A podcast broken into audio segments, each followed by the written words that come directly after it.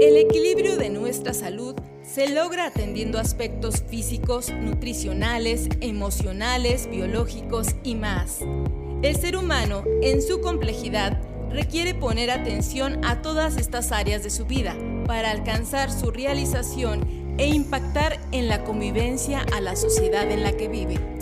Comenzamos el espacio donde planteamos todos estos temas, asegurando que todo lo que aquí escuchas lo hacemos a tu salud.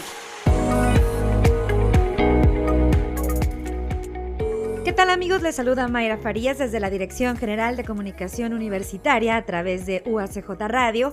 Gracias por acompañarnos en una emisión más de A Tu Salud. El día de hoy les presentamos una charla que desarrolló Armando Rodríguez con el doctor Carlos Augusto Gómez Ponce con el tema Eduquémonos contra el VIH. Amigos, ¿cómo están? Bienvenidos. Qué bueno que nos acompañan en esta transmisión desde UACJ Radio, desde la Universidad Autónoma de Ciudad Juárez. Eh, les saluda Armando Rodríguez Hernández y bueno, pues me da mucho gusto que el día de hoy eh, eh, sigamos hablando, sigamos tocando el tema del Día Mundial de la Lucha contra el SIDA y en esta ocasión, bueno, pues vamos a plantearnos temas que nos den el ABC y poder tener pues una educación más sobre este tema que nunca, nunca está de más. Cada año, el 1 de diciembre, se conmemora el Día Mundial del SIDA. Este día, pues personas de todo el mundo reflexionan, recuerdan también a personas que han perdido la vida ah, con este eh, síndrome de inmunodeficiencia adquirida.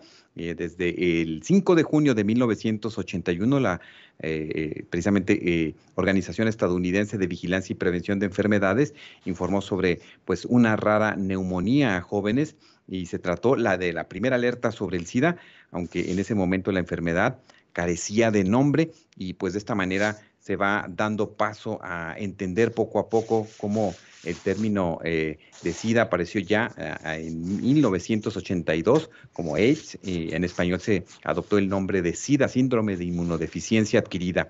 Y para hablarnos sobre esto, el día de hoy eh, hemos convocado al doctor Carlos Augusto Gómez Ponce. él es médico infectólogo y pediatra con experiencia en el manejo de infecciones por VIH e infecciones asociadas a cuidados de la salud en adultos y niños. Le damos la bienvenida. ¿Qué tal, doctor? Gracias por acompañarnos. Eh, muchas gracias eh, por, la invitación. Es un placer estar aquí y hablar de, este tan importante tema. Así es. Y bueno, pues, eh, ¿qué tanto hemos avanzado para entender el VIH-Sida? sigue siendo, pues, el, el, tema escabroso, por así decirlo, difícil de tratar, porque hablar de SIDA antes era hablar, hablar de muerte y ahora entendemos que esto, pues, ha cambiado, pues, drásticamente. Eh, mira, desafortunadamente no, no va a la par el avance que ha tenido la ciencia con eh, todavía el conocimiento de las personas y el tabú que existe en esta enfermedad. Eh, la ciencia afortunadamente ha avanzado tanto. estamos hablando ahorita de la pandemia de COVID-19, pero es importante saber que el VIH es una pandemia que lleva más de 40 años, donde el principal problema y por lo cual no se ha logrado un control adecuado es justamente el miedo que se tiene al diagnóstico, eh, las dudas que se tienen acerca del tratamiento. Eso es de la parte como social, ¿no? este estigma que se tiene y es una de las barreras principales para, por las cuales no se puede todavía controlar esta pandemia. Del lado científico, afortunadamente existen diferentes tratamientos muy, muy novedosos, tratamientos nuevos que permiten a las personas que viven con VIH tener una vida larga, saludable, eh, con el misma expectativa de vida que una persona que no vive con VIH. Correcto, eso, es muy importante. Eh, un poquito más adelante nos hablas precisamente sobre estos tratamientos, estos eh, retrovirales que las personas pueden utilizar en un tratamiento seguido precisamente por un profesional. Pero háblanos eh, primero sobre mm, qué es el, SIDA, qué es el síndrome de inmunodeficiencia adquirida y precisamente cómo es que una persona puede hacerse portadora de él. Muy bien, el, síndrome, eh, como la definición de síndrome, pues es un conjunto de signos y síntomas. Entonces, el síndrome de inmunodeficiencia adquirida, pues es este conjunto de manifestaciones que ocurren en un paciente que tiene una baja en sus defensas. Eh, existen diversas enfermedades que pueden provocar deficiencias en las defensas, ¿no? en, las líneas celulares de las defensas, cáncer, enfermedades reumatológicas. Sin embargo, el SIDA tiene la característica de que la deficiencia de estas eh, inmunidad va a provocar la aparición de infecciones oportunistas y además va a provocar la presencia de ciertos tipos de cáncer. Eh, la única causa conocida de este SIDA es el virus de inmunodeficiencia humana, el VIH. Eh, de hecho, desde, como bien lo mencionaste al principio, eh, cuando se reportaron estos primeros casos de estas neumonías atípicas en los pacientes a principios de los 80, se le acuñó primero el término SIDA antes de saber que el VIH era el causante de SIDA. ¿no? Entonces, se llamaba la atención que la, presencia de estas enfermedades que ocurrían en personas que tenían defensas bajas como cáncer, por ejemplo, la, la neumonía por neumocistis, que normalmente lo veían en personas que tenían estados avanzados de algún tipo de cáncer, se presentaban en personas que por lo demás eran sanas. Entonces, por eso fue que primero se acuñó ese término. Pero es importante separar el término de, SIDA y del VIH. Una persona que vive con VIH no necesariamente va a tener SIDA e incluso con los tratamientos puede ser que nunca llegue a desarrollar SIDA. Pero la única causa conocida del síndrome de inmunodeficiencia adquirida es la infección por el VIH. Correcto. Y esta, la manera de transmitir, eh, eh, compártenos las vías en las que una persona puede ser, puede ser infectada. Sí, claro. incluso también desde los principios de los 80 se sabía que el síndrome de inmunodeficiencia adquirida se transmitía principalmente por la sangre. en aquellos tiempos, por las transfusiones sanguíneas, las personas que tenían hemofilia, algún tipo, que necesitaban algún tipo de transfusión sanguínea, estaban en riesgo de adquirir SIDA, el VIH, perdón. Eh, ahora se sabe que, bueno, gracias a las nuevas eh, tecnologías que existen para la determinación de enfermedades, las transfusiones sanguíneas ya no son la principal causa de transmisión del virus de, inmunodeficiencia, humana. La vía sexual sigue siendo todavía la principal causa de transmisión eh, del virus del VIH y seguido de la transmisión perinatal, la transmisión madre a hijo. cualquier acto sexual va a tener un riesgo, un, incremento en el riesgo de transmisión del virus del VIH eh, dependiendo del tipo de, acto sexual va a tener un mayor riesgo o no.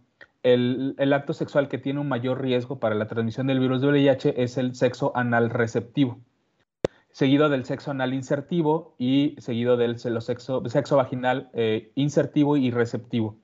El sexo oral también puede tener transmisión del virus de, de, VIH, aunque en menor medida, pero también se han reportado casos de transmisión. Entonces, la principal causa eh, sigue siendo la vía sexual y en los niños, pues la transmisión perinatal a través de madre a hijo. ¿A través de, qué eh, examen, eh, de qué laboratorio se, se, da a conocer un diagnóstico? ¿Y qué sucede cuando una persona es diagnosticada como cero positivo? Muy bien, el, acceso a los exámenes eh, afortunadamente es bastante universal. Eh, existen desde las famosas pruebas rápidas, que es la toma de muestra de sangre en, el dedo, que es casi como cuando se, checa el azúcar en la sangre, se pone en una eh, tarjetita especial y ese resultado, si detecta presencia de anticuerpos contra el virus del VIH, sale la reacción. Esas son las pruebas rápidas que le llaman. Esas pruebas son bastante eh, certeras y, tienen una efectividad para la detección del VIH bastante alta. Cuando una persona tiene esa prueba positiva o una prueba que se toma sangre, que es una prueba serológica, o que también se conoce como prueba de ELISA por el tipo de, procesamiento que se lleva, cuando una persona tiene una prueba positiva, nos habla de que tiene la posibilidad de que sí tenga VIH y la posibilidad es arriba del 90%, porque detecta anticuerpos contra el virus del VIH. A esa persona se le conoce como cero positiva, y el cero positiva viene de la palabra serológica, porque son anticuerpos. Entonces, lo que sigue cuando una persona tiene esta prueba positiva es realizar una prueba confirmatoria, porque les mencionaba, tiene una, sensibilidad eh, para detectar el virus del VIH en 90% pero tenemos un porcentaje de personas que puede salir la prueba positiva, pero en realidad no tengan la enfermedad. Entonces, para poder estar completamente seguros al 100% de que la persona sí tiene VIH, se tiene que hacer una prueba confirmatoria. Que en este caso, la prueba confirmatoria, eh, existen varias, pero la más recomendada es la prueba que se llama carga viral. La carga viral eh, detecta la presencia del virus del VIH en la sangre y con eso se hace el diagnóstico. Correcto. Mira, ahora este, este tema que planteas tú de la carga viral lo estamos escuchando mucho con las pruebas que hacen ahora para detectar COVID, ¿no? O la carga viral que tienen las personas, ¿no? O sea, la cantidad, pues, y la fuerza con la que está quizás atacando el virus el organismo. Así es, así es. Este, estas pruebas es, una tecnología que se llama PCR, que detecta material genético específico del virus. Entonces las pruebas de PCR se hacen prácticamente para cualquier virus, el virus de la gripa, el COVID y también sirve para la detección del virus del VIH, porque eh, se conoce ya la estructura y se sabe cuál es la estructura molecular y la estructura de los componentes del material genético del virus. Entonces, al tener una prueba de carga viral, pues sabemos y, es una prueba cuantitativa, mide la cantidad de virus que hay en sangre y te lo, te lo reporta con número de copias. Una persona que no tiene VIH no, pues va a salir en cero copias, pero una persona que sí tiene VIH puede detectar desde 50 copias hacia arriba, 100, 200, hasta el número más alto. Correcto. ¿Qué es lo que sucede eh, ya cuando eh, eh, una persona es diagnosticada como cero positivo o portador de VIH-Sida, ¿qué fases eh, eh, le toca vivir a la persona? Y bueno, qué, importante es empezarse a, tratar, empezarse a, llevar su seguimiento? Muy bien. parte del estudio que se complementa con la carga viral es otro estudio que se conoce como conteo de linfocitos CD4.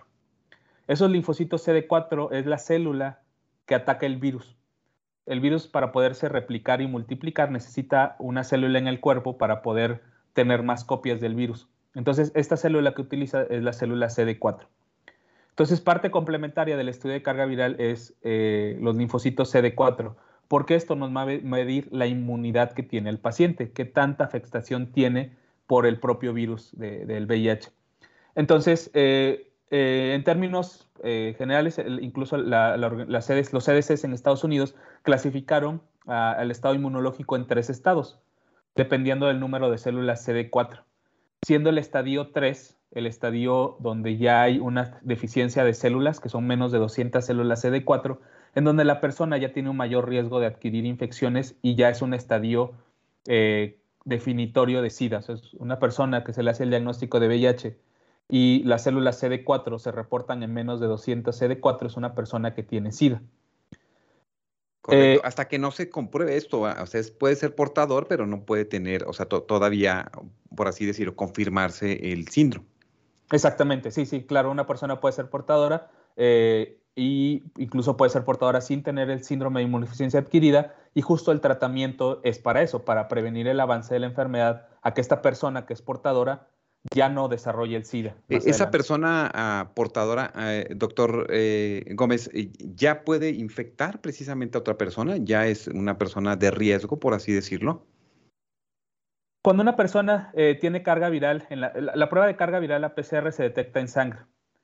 Y esos niveles de sangre se, se pueden correlacionar con niveles de la presencia del virus en líquidos sexuales en líquidos corporales sexuales, eh, líquido seminal, líquidos vaginales, y es por eso que así se ocurre la transmisión.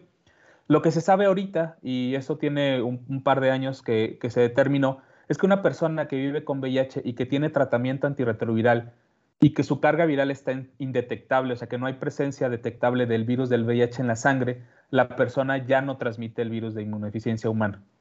Entonces se sabe que, y eso es la famosa frase que, tiene un par de años que, cambió mucho el paradigma de tratamiento, que indetectable es igual a intransmisible.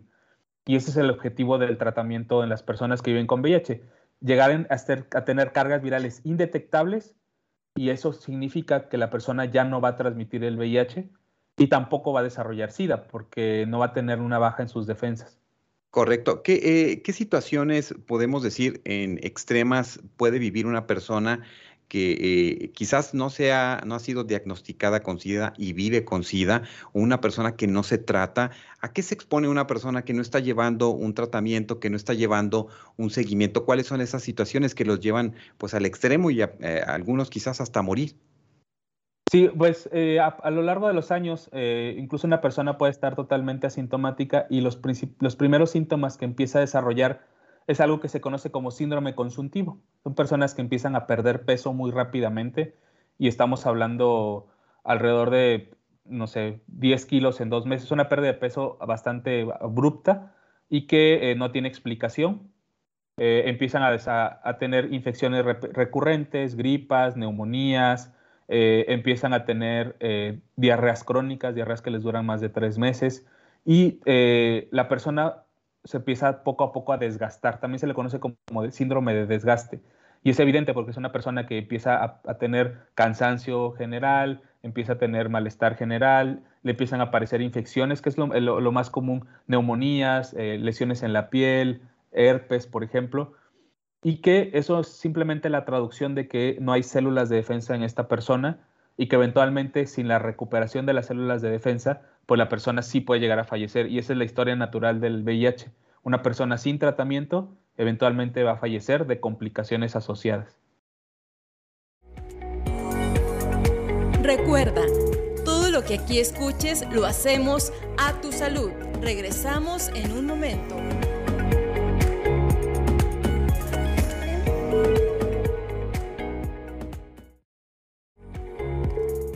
Siempre hay algo que aprender. A tu salud.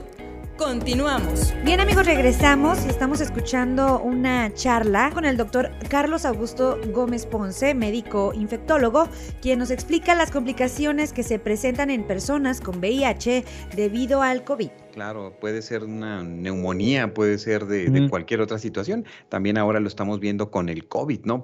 O sea, las personas quizás no, no, no, mueren precisamente por tener el virus, sino por las complicaciones que todo esto genera en los, en los órganos o enfermedades prevalentes que puedan estar teniendo las personas. Sí, exactamente. Este, la el, como tal, la persona que tiene SIDA eh, generalmente fallece de infecciones, se le llaman infecciones oportunistas, que es causada por virus o bacterias que normalmente en una persona que tiene las defensas eh, en rangos normales no presenta, como la famosa neumonía por neumocistis. El neumocistis es un hongo que vive en el ambiente y nosotros lo estamos respirando diariamente, pero si tú tienes las defensas en rangos adecuados, no te va a afectar pero si tus defensas están muy bajas, eh, con una persona que tiene VIH y que no tiene tratamiento, va a presentar estas complicaciones. Pero incluso ya con tratamiento y la persona con su tratamiento antirretroviral y elevando el nivel de células de defensa, ya no, va ya no va a padecer esas infecciones oportunistas, ya no va a tener riesgo de que desarrolle neumocistis o que desarrolle o este, diarrea o que desarrolle incluso una meningitis o neumonías por, otros, eh, por otras bacterias, porque en realidad las personas que, viven con VIH, sus células de defensa funcionan de manera normal como cualquier otra persona. Lo que sucede es que el virus las destruye de manera más rápida que lo que el cuerpo eh, las vuelve a producir. Ese es el problema principal. Doctor, eh, estamos compartiendo amigos con el doctor Carlos Augusto Gómez Ponce, eh, infectólogo y pediatra y bueno, pues especialista en este tema de VIH-Sida. ¿Cómo se habla, cómo se explica esto a los niños, a los niños que son portadores, a los niños que por nacimiento quizás adquieren la, eh, el, el VIH-Sida o que por alguna otra situación lo adquieren? ¿Cómo, se plantea esto ante los niños y cómo eh, son los tratamientos para ellos? Eh, ¿Va encaminado en este mismo sentido? Híjole, la revelación diagnóstica es un trabajo bastante difícil. Como médicos tratantes de VIH, se tiene que tener un trabajo multidisciplinario. Eh, cuando generalmente cuando los niños son, adquieren el VIH por vía congénita y son más chiquitos, son bebés, pues se toman el medicamento este, y pues difícilmente van a estar preguntando cosas, ¿no? La mamá les puede decir, algún cuidador les dice, ¿sabes qué? Pues es para que te sientas bien y ya, ¿no? No hay tantos problemas.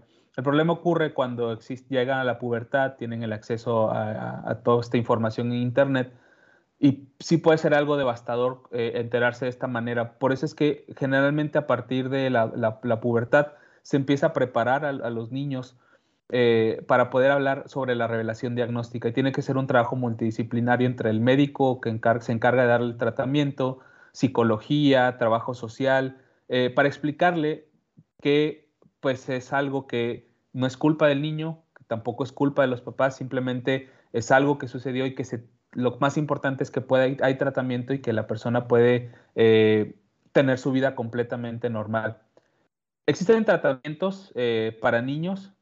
Eh, desafortunadamente no, no hay tanta diversidad de estudios, de, perdón, de medicamentos como lo hay para las personas adultas, porque en muchas partes del mundo, afortunadamente el VIH pediátrico no es tan preocupante en algunas regiones del mundo, eh, pero en términos generales sigue siendo un problema todavía de salud pública estos nacimientos y transmisiones perinatales.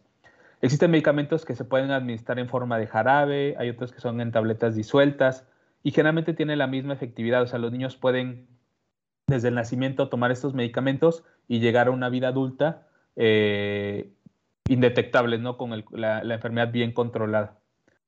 Correcto, eso es interesante. Bueno, pues el tema de, del rechazo, el tema de, la...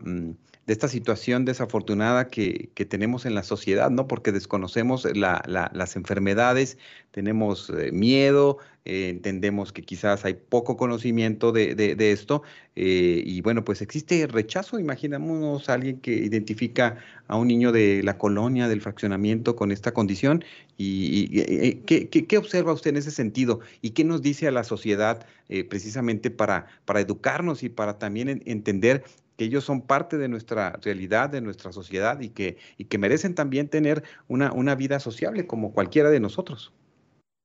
Sí, claro, y es que lo, que cae, recae principalmente es en los cuidadores. Eh, eh, todos los niños, eh, las, las, actitudes que toman cuando crecen, pues son, dependen enteramente del lugar o el sitio en donde se criaron. Entonces, si un niño un niño que no tiene VIH crece en un lugar donde le enseñan que las personas que tienen VIH están contaminadas, son sucias, que, los van a, contagiar si les tocan la mano, eso lo van a traducir cuando se enteren que alguno de sus compañeros en la escuela o en el lugar donde viven eh, es un niño que tiene VIH. Eh, en lo personal me ha tocado eh, entre, entre, en la experiencia que he tenido en niños donde entre hermanos, perdón, entre que alguno de los hermanos vive con VIH pero el resto no, los hermanos lo aceptan porque crecieron juntos, ¿no? Y saben que es su hermano y saben que este, los cuida, juegan y que no hay ningún problema. Pero eso tiene mucho que ver con la educación que tengamos nosotros como adultos y lo que le enseñemos a nuestros hijos. De poder decir, es que el, el, el, VIH es como cualquier otra enfermedad y a veces hacemos la analogía de, de considerar el VIH como cualquier otra enfermedad como diabetes o como hipertensión. O sea, si tú conoces a una persona que tiene diabetes o tiene hipertensión, pues no la rechazas, ¿no? No, no, la, no la haces tabú, ¿no? No es, no es algo que, que, estigmatices. Y así es, y es desafortunadamente eso ocurre con el VIH, pero ah, en la realidad es que el VIH es una enfermedad crónica como diabetes. Si una persona se toma el tratamiento para diabetes, va a tener una vida pues completamente normal y es lo mismo con el VIH. Entonces, si eso nosotros entendemos como adultos y lo podemos educar en nuestros niños, pues va a ser menos difícil poder hacer la revelación diagnóstica eh, en algún pequeño y que no sienta el rechazo de sus compañeros o incluso de la propia familia. Fíjate, fíjate que cuántos años han estado pasando en el que no entendemos estas las formas de contagio, en el que no entendemos pues, eh, eh, pues esta forma a veces tan agresiva en que la sociedad eh, eh, rechaza precisamente a personas portadoras de VIH o de SIDA. Y bueno, pues es, eh, por eso que hacemos estos espacios para concientizarnos todos, aprender un poco más. y entiendo también que se extreman las precauciones en, los aspectos, por ejemplo, de las transfusiones de sangre, ¿no? desafortunadamente, pues que esta es una vía de, posible transmisión, este, y bueno, y sabemos que en ocasiones, bueno, pues sí, ¿no? Eh, eh, eh, los protocolos, ¿cómo, están los protocolos en ese sentido? Porque pues a veces inclusive hay personas que, que no quieren, no quieren recibir alguna transfusión, ¿no? Ya sea por, por contagiarse de VIH, SIDA o por hepatitis C o etcétera. No, los protocolos de transfusión sanguínea, la verdad es que son bastante meticulosos. tienen que pasar por una serie de requisitos, no solamente una entrevista médica, eh, aparte de la entrevista médica, se mandan a hacer pruebas serológicas. Incluso, eh, si, no mal recuerdo el año, a partir de 1994 fue cuando se, incluyó en, el diario oficial de la Federación eh, el tamizaje de enfermedades virales para las personas que van a transfundir sangre. Y se busca VIH, hepatitis B, hepatitis C, Chagas, sífilis y otras enfermedades. Entonces, la realidad es que desde hace muchos años, antes de los de, incluso antes de 1994, que no existe casos reportados de, transmisión de VIH a través de transfusiones sanguíneas. Correcto. En el caso, por ejemplo, de una persona portadora de VIH o portadora de, SIDA, eh, eh, ¿cuál es la recomendación en cuanto a la aplicación de la vacuna contra, contra el COVID, eh, contra el COVID-19? y bueno, también esto cómo, cómo ha dilatado quizás el que se siga trabajando en la investigación para lograr una vacuna para el SIDA. Este, bueno, las personas que viven con VIH se pueden vacunar sin ningún problema con cualquiera de las vacunas disponibles contra el COVID-19. no hay ninguna contraindicación eh, ni en las vacunas que son aprobadas en Estados Unidos, ni las vacunas que se han aprobado aquí en México, que tal vez en Estados Unidos no estén, como Sputnik, CanSino, no las vacunas que son de China o rusas, las personas que viven con VIH se las pueden aplicar sin ningún problema.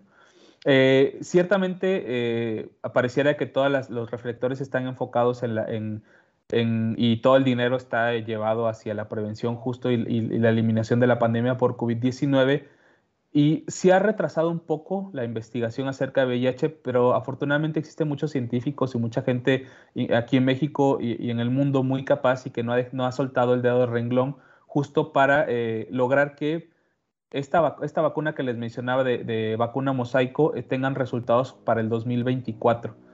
Entonces, este, pues es algo que pues, sí tiene que ser una vacuna que demuestre la efectividad para la prevención. Entonces, están haciendo eh, trabajos así y eh, trabajos así infinitos y, pasos agigantados para poder lograr y tener esa, evidencia lo más pronto posible. Y, yo creo que para ese, ese, año vamos a tener un cambio en el paradigma para saber que las personas eh, se puede prevenir pues la transmisión con esta vacuna.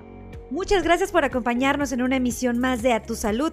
Les recordamos que pueden escuchar este programa y más en nuestros canales de Facebook, YouTube y Spotify a través de UACJ Radio. Para comentarios o sugerencias pueden enviarnos un correo electrónico a radio.uacj.mx. Y desde la Dirección General de Comunicación Universitaria se despide de ustedes Mayra Farías. Hasta la próxima. Todos los esfuerzos realizados para poner atención a nuestra salud son una oportunidad para mejorar nuestro paso por este mundo. Te esperamos en nuestra próxima emisión, donde te aseguramos que todo lo que aquí escuches lo hacemos a tu salud. A tu salud fue una producción de la Dirección General de Comunicación Universitaria de la Universidad Autónoma de Ciudad Juárez. Música